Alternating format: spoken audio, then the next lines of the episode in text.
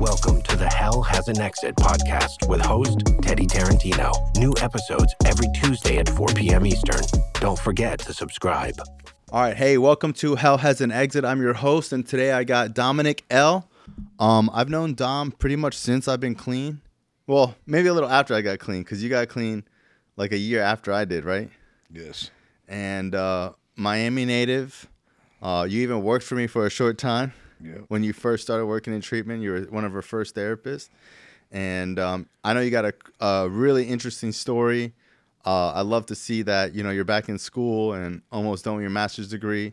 You know, I love to see any addict go back to school, and uh, you know, I know your story, but you know, like on the show, like I was telling you, this is like the only time that I really get to hear people's like whole story, like where they're really from, what really happened to them. So, Sounds good to me. where are you from? Originally, I, I was born in uh, Jersey City, New Jersey. My father was Italian. My mother's Cuban. Mm-hmm. Like I was screwed from the get go. So you're Italian Cuban. Yes. Okay. So I came to, to Miami like at the age of like two, three, Mm-hmm. and like I was, I was, you know, I was raised in Miami. There was a time my mother, cause my my mother would like bounce. My mother's a woman that she's like, she's Cuban. She came to from Cuba in, in 1959. She's been married seven or eight times. You know, she bounces around like that, and um, like she would always like say that she was running away from my father because he was, he was, I don't know, he was an Italian, like pretty rough guy. Mm-hmm. Never against her, but um, like we, she, my mother made a lot of money in in in the in the seventies, and um, she sent me and my sister to live with my older sister, which was born in Cuba too, and, and like we lived in Mexico for like nine months. I didn't even speak Spanish, you know. Wow. So um, You didn't speak Spanish growing no, up? no, You no, speak Spanish now? No, when I was in the third grade, Uh-huh. I was sent to Mexico. Like I didn't speak Spanish. Okay. And then I started learning, like I would, you know, light, door, and stuff like Mm-hmm. that. And then in Mexico, like they, they didn't speak English.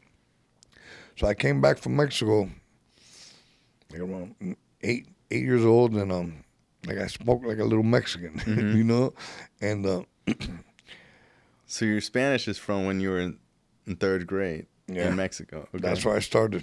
hmm And then um, I remember we went, you know, so I had to repeat the third gr- grade again.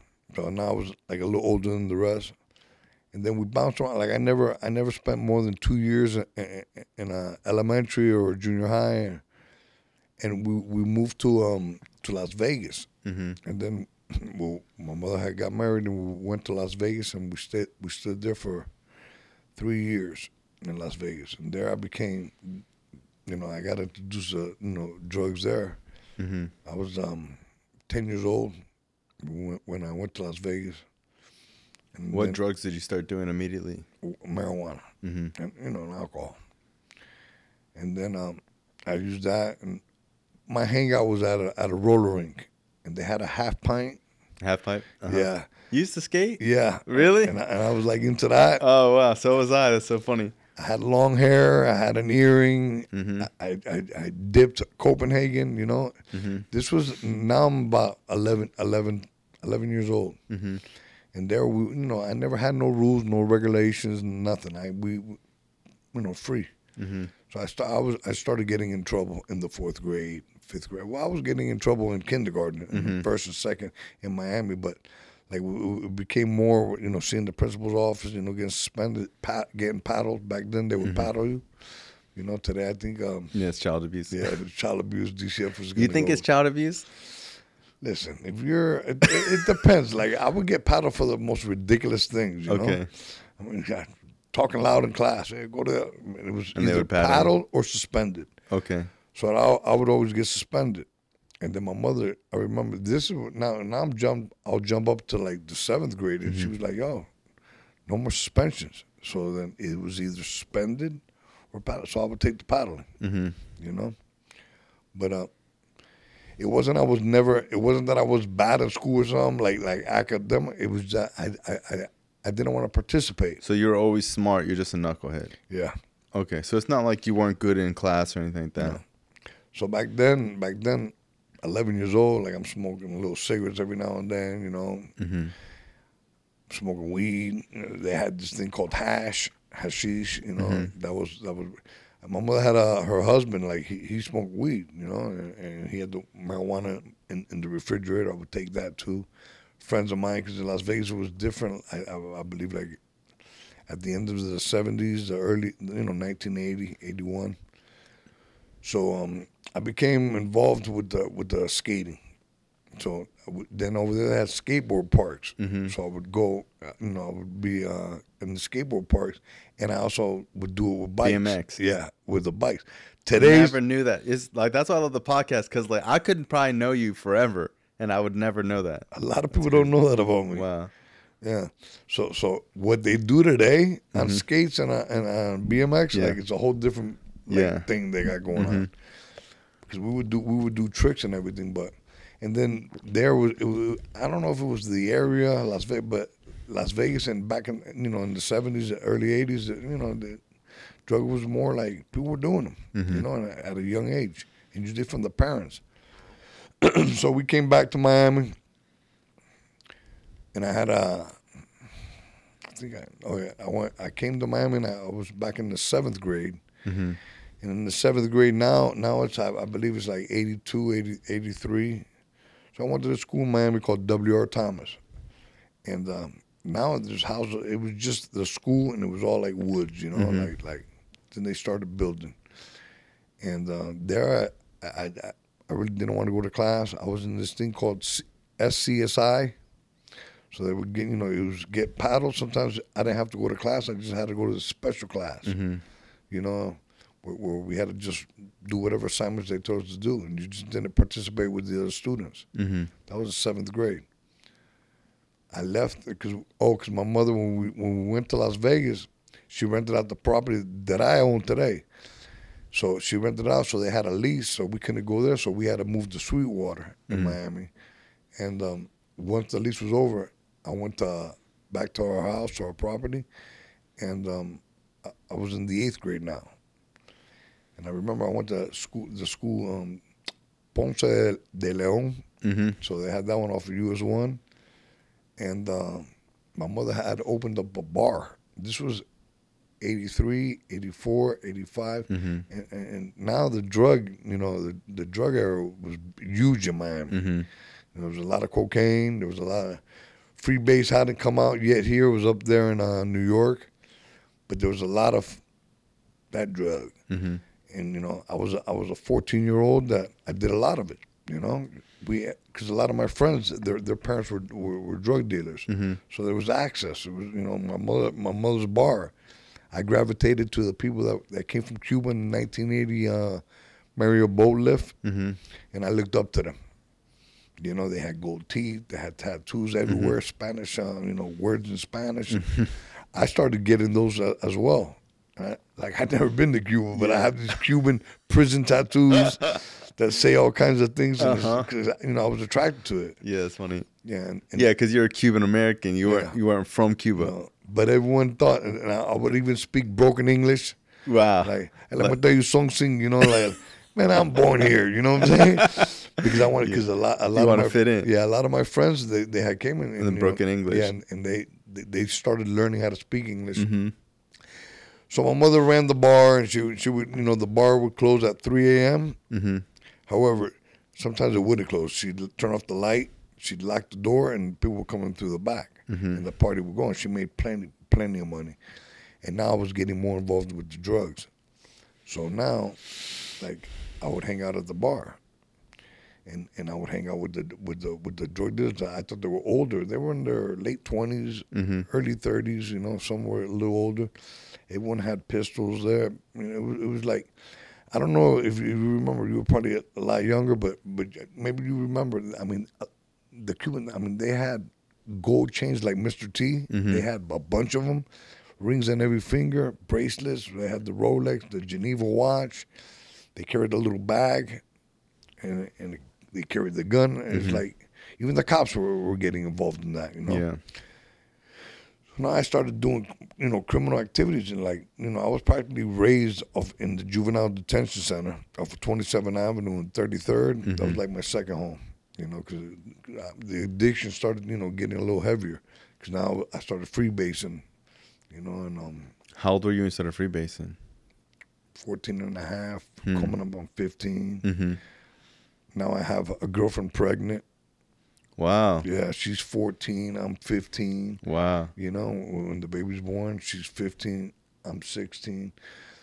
My addiction progressed.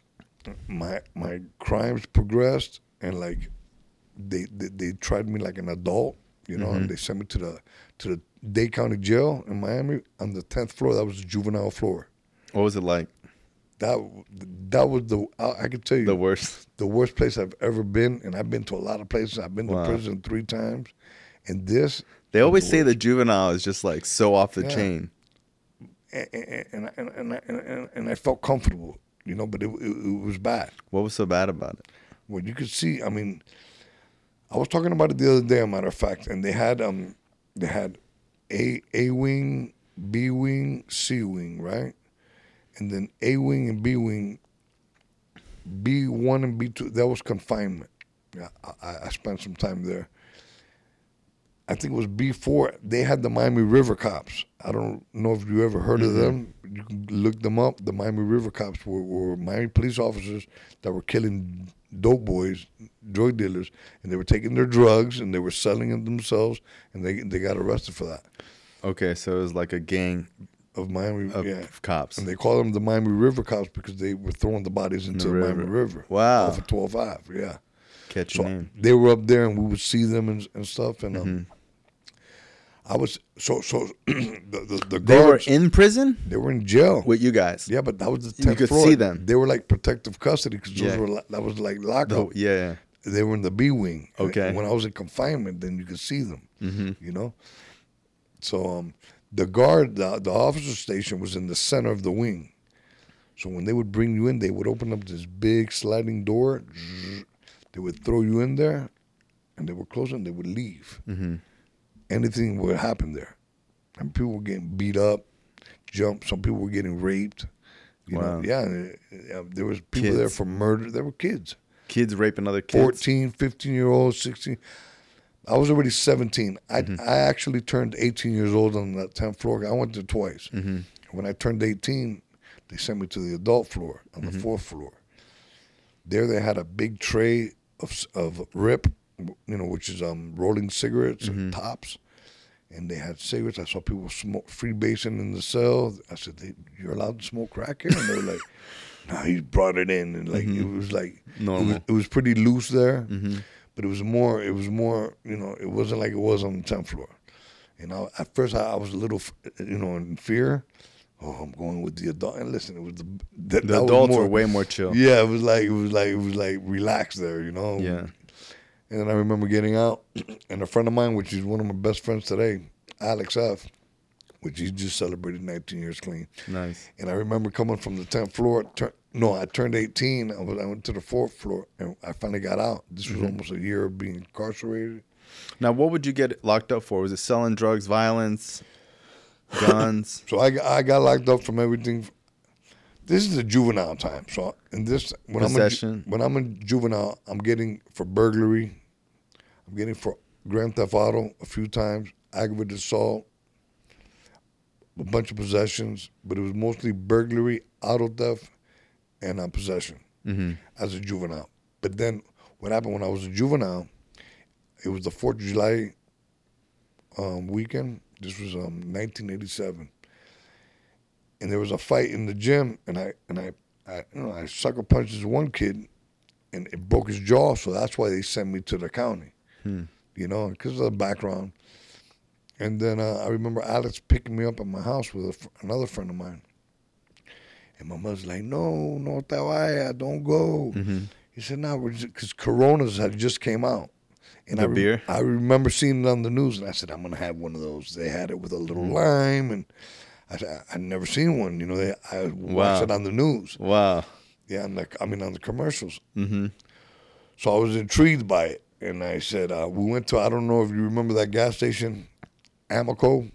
Mm-hmm. We used to call it Amoco, but like they don't have them no more. And um, they had them there. So I remember having it. So when I would get out, friends of mine gave me cash money. Mm-hmm. They gave me drugs. They gave me weed. They gave me cocaine.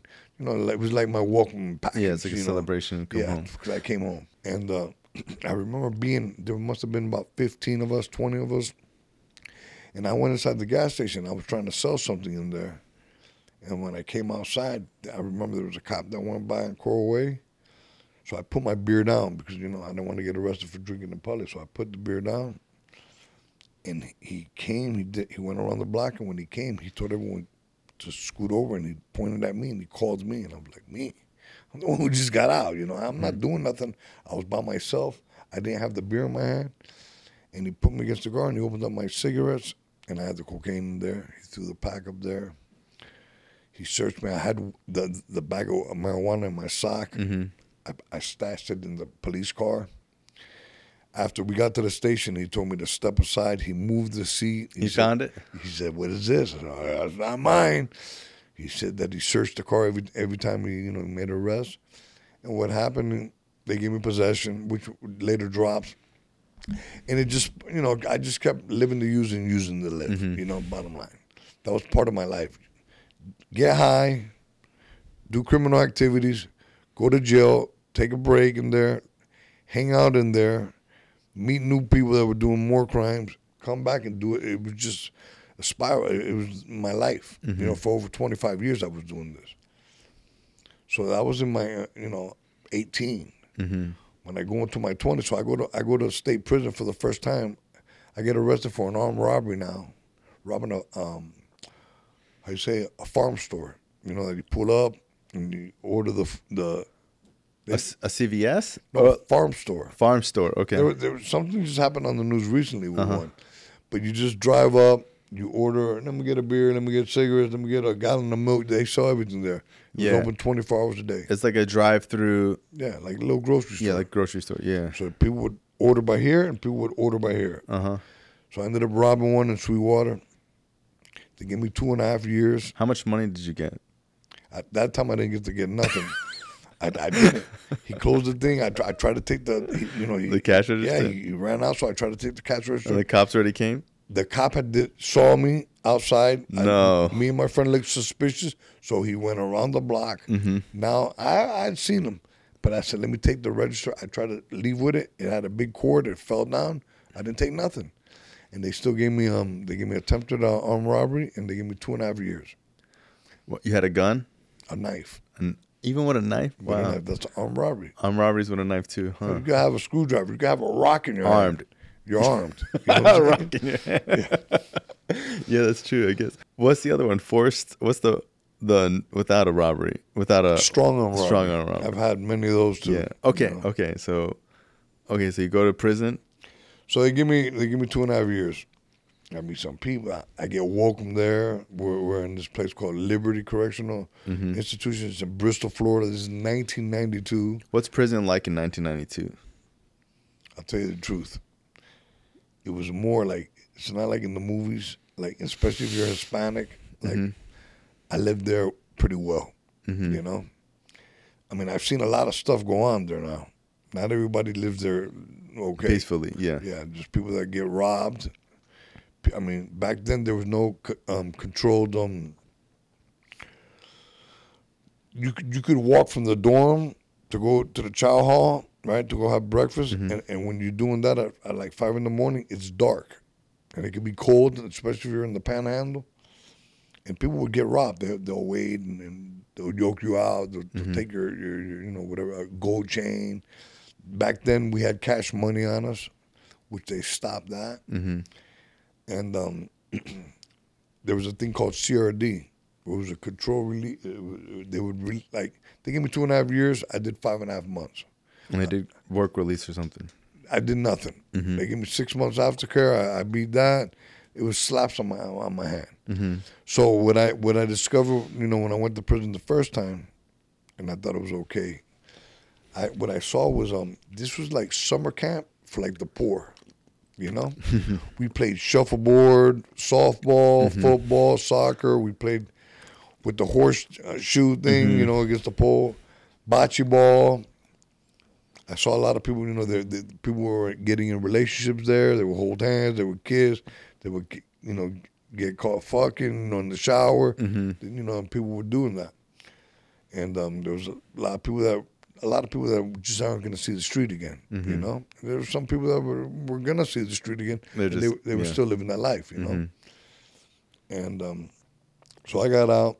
I continued getting high, finding ways and means to continue. So Now, do you think you're a drug addict?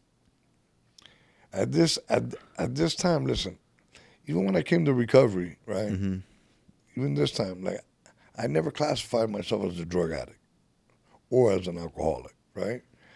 I classify myself as a drug and alcohol abuser. That's what I that's what I said. I, that I abused Mm-hmm. Yeah, it. you're not like an addict. It's just like a lifestyle. So I was reading this book this morning, and um, it was talking about what what what, what do we say? You know, in in my mind, what do I what do I classify? You know, what do I see as a drug addict?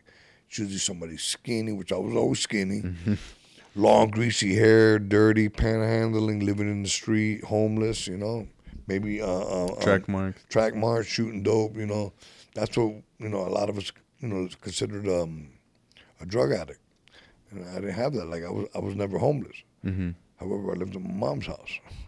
I, I lived at her house. You know, I was basically homeless, I guess. Yeah. You know, and um, Yeah, they would be like, "Do you own a home?" no, you're homeless. listen. Mm-hmm. If I fast forward this, because in reality, I never paid a cell phone because I never had a cell phone. Mm-hmm. You know, and when, and I, I came in contact with these things called the brick. Mm-hmm. There were Motorola's. There were the cell phones that first came out. And I, I never had a phone. You know, I would sell it, but um, well, when I come to see the life that I lived and the time that I wasted, you know, no education. Mm-hmm. I what I was trying to say was I never I never had a, a phone, you know, the, uh, like pay a phone bill, electricity bill, a rent, a mortgage, just nothing. I, I never bought my own clothes. Whatever my mother bought me, whatever a girlfriend bought me, that's what I wore. It, it wasn't like I had a Yeah. you know i wasn't into that you know so so i started learning how to I, I, I- you know how to become a man when i mm-hmm. came to a program. You know a program that has the ability to save and change lives mm-hmm. which a lot of people you know like listen i was introduced and i didn't know if it was aa na whatever. Mm-hmm. I like I, I just don't know. I know it was a, a program that they told me to go to. Twelve step meeting. a 12 step program. They took and and they put me like to live there, and I didn't know what, what, what it was. They talked about this thing called H, and I, I didn't know what that was. All I know is I would go there, I would stay there a few weeks, I would leave, I would get high. I have a lot of friends of mine that I that I grew up with, that that that, that you know they had opportunity just like me, and um, a lot of them are dead. A lot of them are in prison. Like I got close friends of mine that I was, that they didn't even do things that I did, Mm-hmm. and and, and they continue to use substance and like they got life sentences. Mm-hmm. I know a couple people that are on death row, and they've been on death row for the past 18 years. You know, and and I'm talking about people that aren't even bad people. Mm-hmm. They've made bad decisions. Mm-hmm. You know, When did your addiction start to like? What was your twenties like versus like your thirties? it progressed. It progressed. Yeah, from teens. I I mean, I did bad things when I was a teen. I did a lot of drugs when I was a teen. In my twenties, remember that became a lifestyle for me. Going to jail, like I, you know, I went to prison when I was 22. Mm-hmm. Skinny little kid, you know, I was I was a little kid. I had gold permanent teeth. When did you get perms? I was 16. You got perms at sixteen. 16. That's crazy. I came to remove them in recovery. Yeah, I remember when you got them removed. I think I was I think I was already um 42 or something when I got them removed. You know? Yeah. Yeah, So- I remember when you got it removed. yeah. Mm-hmm. These what I got now, like I paid a lot for. know, Yeah. and I got implants and everything, and I, Wow. I was afforded, you know, the ability to do a lot of things. Yeah. And the change, you know, t- took a long time, even in recovery. Mm-hmm. Because I can tell you one thing: when I came to recovery, I brought the streets in with me, Mm-hmm. and when I learned in the program, I get to bring it out out to society. Mm-hmm. You know, because they, you know, they talk a lot about becoming a responsible, productive member of society, and I struggle with that. You know, to this day, I still have you know a stinking thinking that if I don't change certain thoughts, you know, become it becomes behaviors, Yeah. and and I, and I know I can use again. I'm I'm not confused.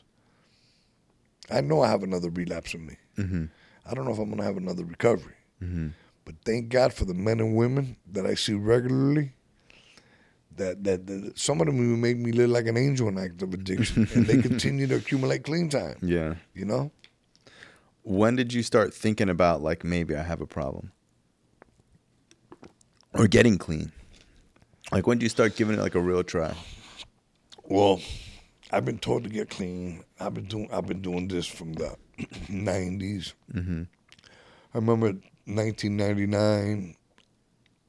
You know, they they inter, you know once again via treatment center. It's like, what are they gonna tell me this time? Like, I didn't want to be there, mm-hmm. so I, I understand. You know, when people don't want to be in treatment, like like like I didn't want to be there. I, I definitely didn't want to stay clean. I came, you know, I would go get some help to shut my mother up, to get a girlfriend back. It was never to stay clean, never. I mean, and all the, you know, and over, for over 25 years, I went to jails and institutions. From 1984 until I got clean in 2010, I never missed a year. Hmm. That time that I had 19 and a half months clean, like I, I relapsed, I went back to jail, and I went to five institutions in three months. Wow. I came back 2010, right, February 1st, and like I just haven't looked back. Mm-hmm. I just keep moving forward. What do you think it was about that time getting clean that you stuck with it? Like that's what people always ask me, you know? And I'm glad you asked that because I share it all the time. mm-hmm. So I remember my friend Alex that I told you, that Mhm. he's like a brother to me.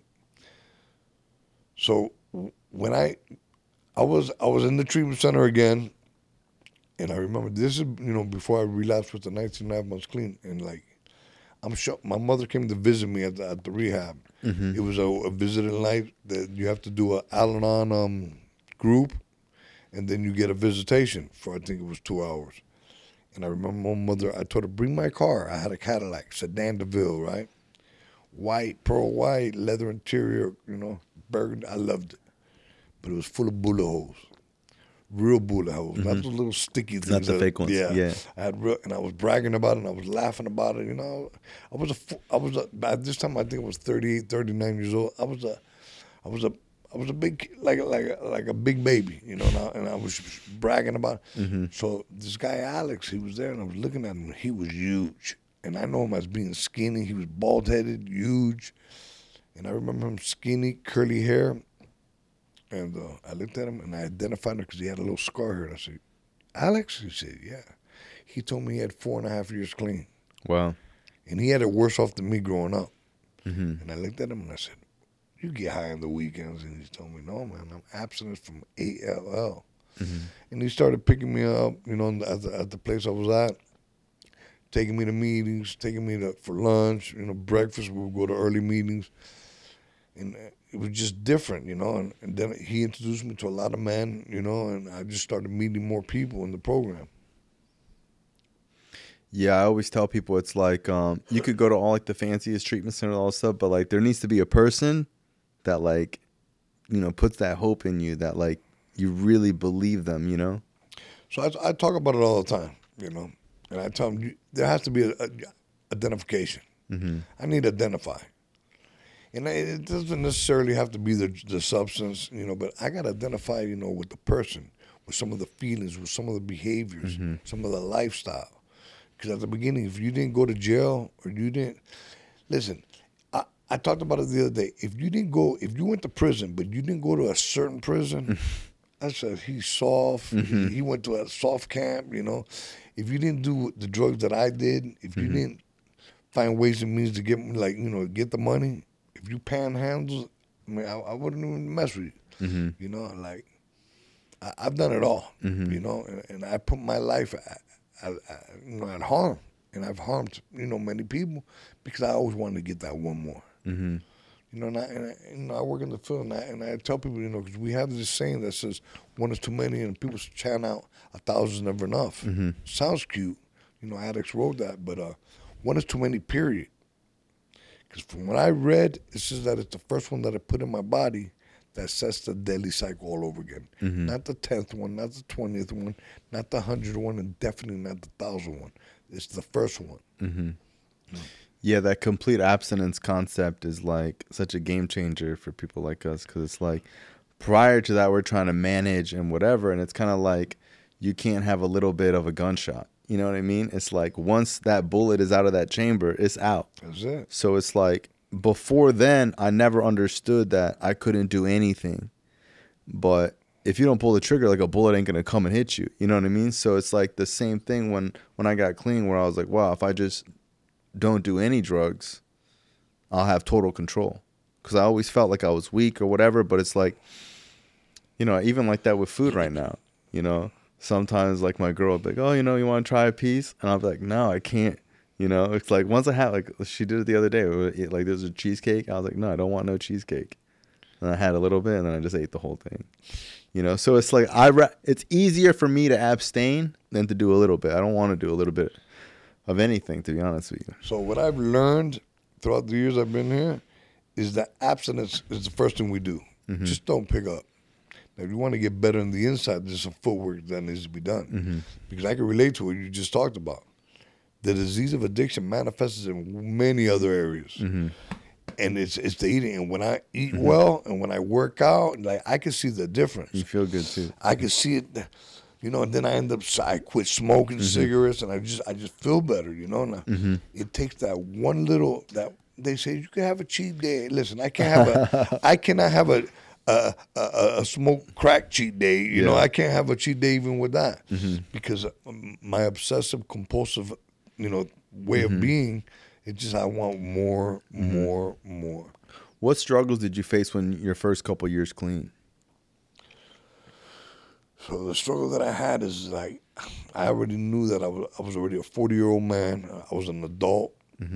Like still, mommy giving me everything, helping with everything, you know. And it was like I felt like I, I was okay. And I remember having people telling me, "Yo, why don't you get a job?" And I was like, I, I don't need to. you know, why are you trying to date every woman that looks at you? why, why, why are you hating? And then I started taking, you know, and like I started taking these suggestions one of my friends, I wanted to punch him in, the, in his shit. Right, this guy named Eugene. He has thirty years clean. Yeah, he's, yeah. He's my age, you know, and I'm like, I'm like, what, what, what, you know, what, what, what?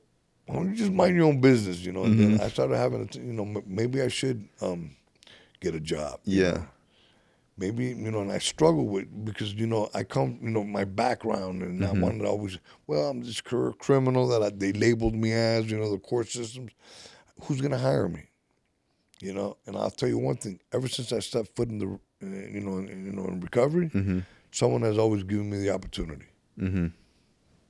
Like my first therapist job, Yeah. you know, like you gave me the opportunity you know, and, and not knowing, just getting certain, you know, I, I, I wasn't qualified.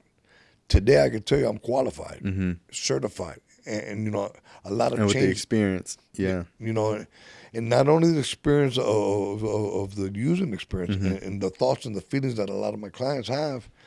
Like now, I'm, I'm you know, I have the education to, uh, experience. What was going back to school like? Because to me, that's like, you know, like when I got clean, I was always like, you know, I, I, I used to think like being a gangster was like selling drugs. Now it's like when I see people go back to school that haven't been to like my friend Corey, he didn't, he was out of school for like 20 years, and like he went back to school and he's getting his master's too. And to me, I'm like, you know, like that's gangster. So I'll tell you this. I spoke to Corey the other day. and, I, and I believe he already has the master's. He got his master's Yeah, already, he got Yeah, he his, got his master's. he- That's so he's a therapist. Wow. I call him every now and then because like when I don't know what to do, Mm-hmm. I'll ask. Yeah. You know, like I didn't know what to do, where to cop, how to open up a window, how to you know like do. I asked people, you know, how to self destruct. I asked people, how, you know, how, how I can get better. And um, remember, going to school already. You know, I got, I got. Listen, so I'm gonna tell you, I'm gonna tell you a little story. So, so when I come to the pro, I'm, you know, I'm, I'm going to these to these groups, 12 step program. A lot of people are, you know, they're already getting educated. They went back to school. Some were getting their GEDs, some were getting their associates, some were getting their bachelors, masters, and even PhDs. Yeah. So I, I started finding that interesting. You know, mm-hmm. Yeah, so to me, seeing drug addicts get PhDs was like being in the hood and seeing like the dope boy get like a Mercedes. Yeah. To me, like seeing people get college degrees was just as cool. Like, because you would see these people for years and you'd see them struggling. You see them get a little car, then you see them get a little job, and they go to school. And like seven years later, eight years later, they have doctorate, a doctorate. You know, their PhD. For some, it is a something. process. It's you cra- know, Oh yeah, I've seen people. You know, it took Corey like what eight years. I should have already graduated. Yeah. Mm-hmm. You know, but that's not my my primary purpose either. Yeah, But then again, like, but you stick with it. Of course. Mm-hmm. So so what happens? Like people have helped me. Like I don't know. Like I asked. I even emailed Mm-hmm. the professors, and I let them know a little bit about me, where I come from. I give them a little background. Mm-hmm. So sometimes they're like, "Well, yeah, he's a little older guy now." So I'm gonna tell you, like when I came here, people were getting all that education. Mm-hmm. I didn't have none. I had an eighth grade education. It was probably lower than that. Hmm. So somebody told me, "Why don't you go go for your GD? You know, and I said, "Ah, "I don't know," but I, you know, that was intriguing me. It was interesting. So I signed up in Miami Dade College, Mm-hmm. and they gave me an ID, and I was smiling, and I had my gold teeth, Mm-hmm. you know, showing. They gave me a bumper sticker. I put that on the back of my car. So now I'm coming to these uh, 12-step program meetings, you know, early. Yeah. I'm staying a little later. And I'm showing people, I'm saying, check this out. They go, what? You're in Miami Dade? Oh my God, give me a hug. And there were mm-hmm. some smart addicts who would say, what? You, you go to Miami Dade? Mm-hmm. What's your major? I go, look at this one with the major. I'm getting my GD. Okay. Mm-hmm. Progress, not perfection. And I struggle with certain things, you know, like especially like math. I thought I was good at counting money. but they started putting in these math problems, they put letters in The front of the numbers. They put the alphabet And it- with the numbers. And it screwed me up. I never went. Me you know, too. they didn't teach that in eighth grade. it. was like ninth grade stuff. so I, you know, I would ask for help, Mm-hmm. and I eventually got my high school diploma. I was already in Miami Dade. I got my associate. I went to Florida uh, International University. I got my bachelor's, and I'm a current student right now at Florida Atlantic University, getting my master's degree, my MSW in social work. Mm-hmm. You know, and thank God for, for the men and you know women that I that I've seen in my, in this process that have paved the way for me. Mm-hmm. You know, and then I, I you know I've, I've seen a lot of people like like you, my sponsor, get clean young. So my sponsor got clean at like 24. Mm-hmm. And I'm like, you know, he talks a lot about jails, institutions, you know, that use it for a long time. And, and I'm I'm judgmental, and I'm like, how many jails and institutions Could you did possibly you go to? how much drugs? How long did you? I got clean at 40. Mm-hmm. I didn't miss a year from 84 until I got clean.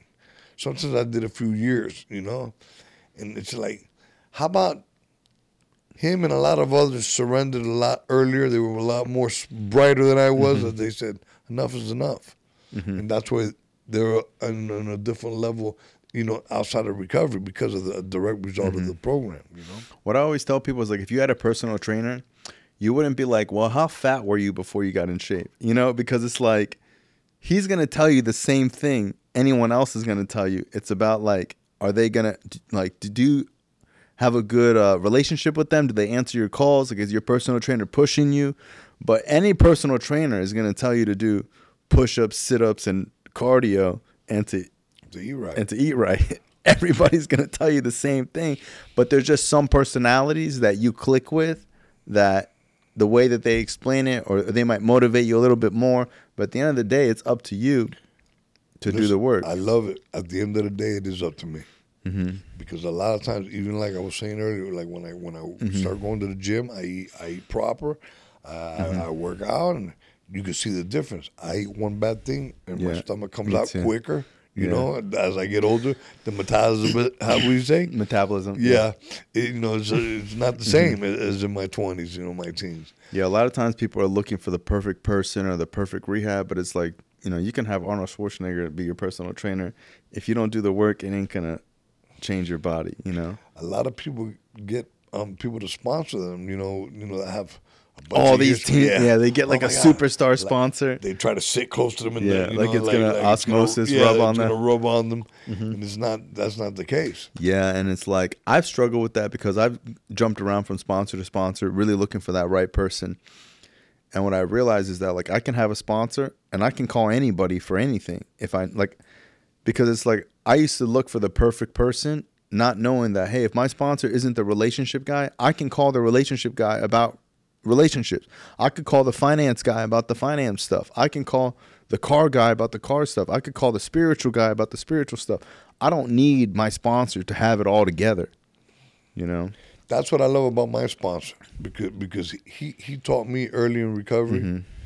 You know, I would call him and he wouldn't get the phone sometimes because Mm-hmm. he's busy. You know, he has a life, and, and I would get like, Yeah. "Does he know when I call he should get the phone?" You know, I was all upset, and, and what he taught me was, you know, if he doesn't get the phone, you know, I can call you. If you don't get the get the phone, I call someone else. Yeah. And you know, if not, maybe I have to call on the God of my understandings Mm-hmm. for this help. But I'll tell you one thing: when I don't know what to do, Mm-hmm. what I do is I do nothing. I stay right where I'm at. I stay put. Mm-hmm. I look at my feet and where my feet are at. That's where I need to be right now. Mm-hmm. Because my head will tell me, well, you're not where you want to be. You should be doing this. We'll go straighten this. Go resolve this. And when I come to see, I'm off to the races. And I've seen it. Listen, a lot of people, a lot of men and women, they they, they mess up and, and they use. I don't have to. Mm-hmm. People are gonna do it for me. Mm-hmm. And it, I've never seen nobody come to the program, accumulate clean time, live a better life, relapse, and come back and say, "Whoa, I just came here to see how you guys are doing. I, here, give me a, let me drink some of that coffee." Mm-hmm. You know, they usually come in, you know, with some charges, Beaten, from an overdose, yeah. they, you know, almost nearly death, you know, something. So it's like, listen, I, I tell people all the time, if you don't fall in love with the program, you're probably are, uh, you're not going to stay. Mm-hmm. If people aren't coming to you, calling you, giving That's true. love- if they don't show you love, like you're probably hanging out with the mm-hmm. wrong people anyhow. It's true. It's know? true with anything, you know, business. Like if you don't fall in love with working, you ain't gonna work out. You know what I mean? Or, or you gotta fall in love with it. That's true. Because it's like really loving something is the only thing that will push you past the need to do it. Because after a while, you'll tell yourself you don't need to. I listen. I love. I, I love staying clean a Mm-hmm. day at a time. You know, I have jewelry, Mm-hmm. uh, hats. everything. Like I go. I go to con- I- conventions, I, yeah. go to all the conventions. The Like, fellowship. I love the fellowship. You know, I don't. I, I don't necessarily like everyone in the program, and I know the feeling's mutual, and I'm okay with that. I love me, and I know that because I don't pick up a day at a time, and I work the program to the best of my ability. Like, guess what? There's, there, there- I've gone. I went through the, the one of the the worst things that ever happened to me this past year.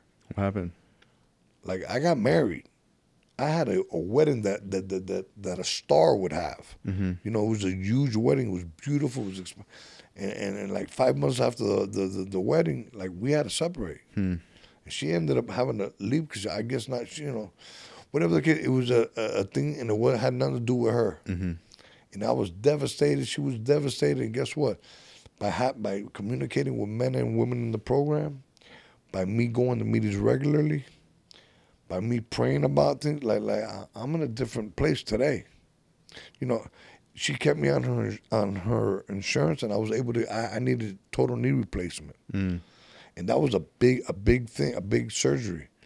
I took no narcotics because of the program. Like, and uh, I don't suggest it to everyone. If you need to take something because of a mm-hmm. surgery, but and take it as prescribed, me, I look at it like that's not my drug of choice, but it can be Yeah. because I've seen a lot of other people fall in love with that drug, and I took nothing. I took ibuprofen, whatever they gave me to put me unconscious. That, that was it. When I came to, I took no narcotic, and it was a little struggle. You know, I couldn't sleep. And listen, I walked fine. Like I, so it's one of the best things I did, and I did it without having to, to you know, take, Take a narcotic. Yeah, hmm uh, it- it's a Wow. big thing for me. What do you think, you know, someone who works in treatment and, you know, has dealt with so many people, what are some of the patterns that you that you see of people who don't stay clean? Cuz like for me it's like easy it's like easy for us to see it when it's not you, you know? And sometimes it's like, you know, it's frustrating and like how do you deal with that? So what I've learned throughout the years working in the field, right? Because I started as a tech, behavioral health technician. You know, uh, I wanted to, I wanted the the clients and, and, and the program to be the way I think it should be. You mm-hmm. know, and they told me you're just a driver, just drive the clients. and I got offended with that, Yeah. so I, I went back to school. Now I'm able to sit in a staff meeting. Mm-hmm. I'm able to point some some things out. You know, mm-hmm. but uh, I don't take things personal. I, I try to, to the best that I can to not take it personal.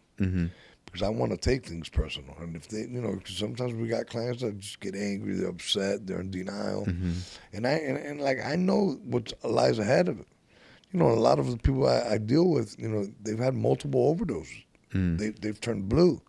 Like I say, look to your left, look to your right. When of you cats aren't going to be here by the end of this year, and we're in December. Yeah. Some people are going to be dead. Mm-hmm.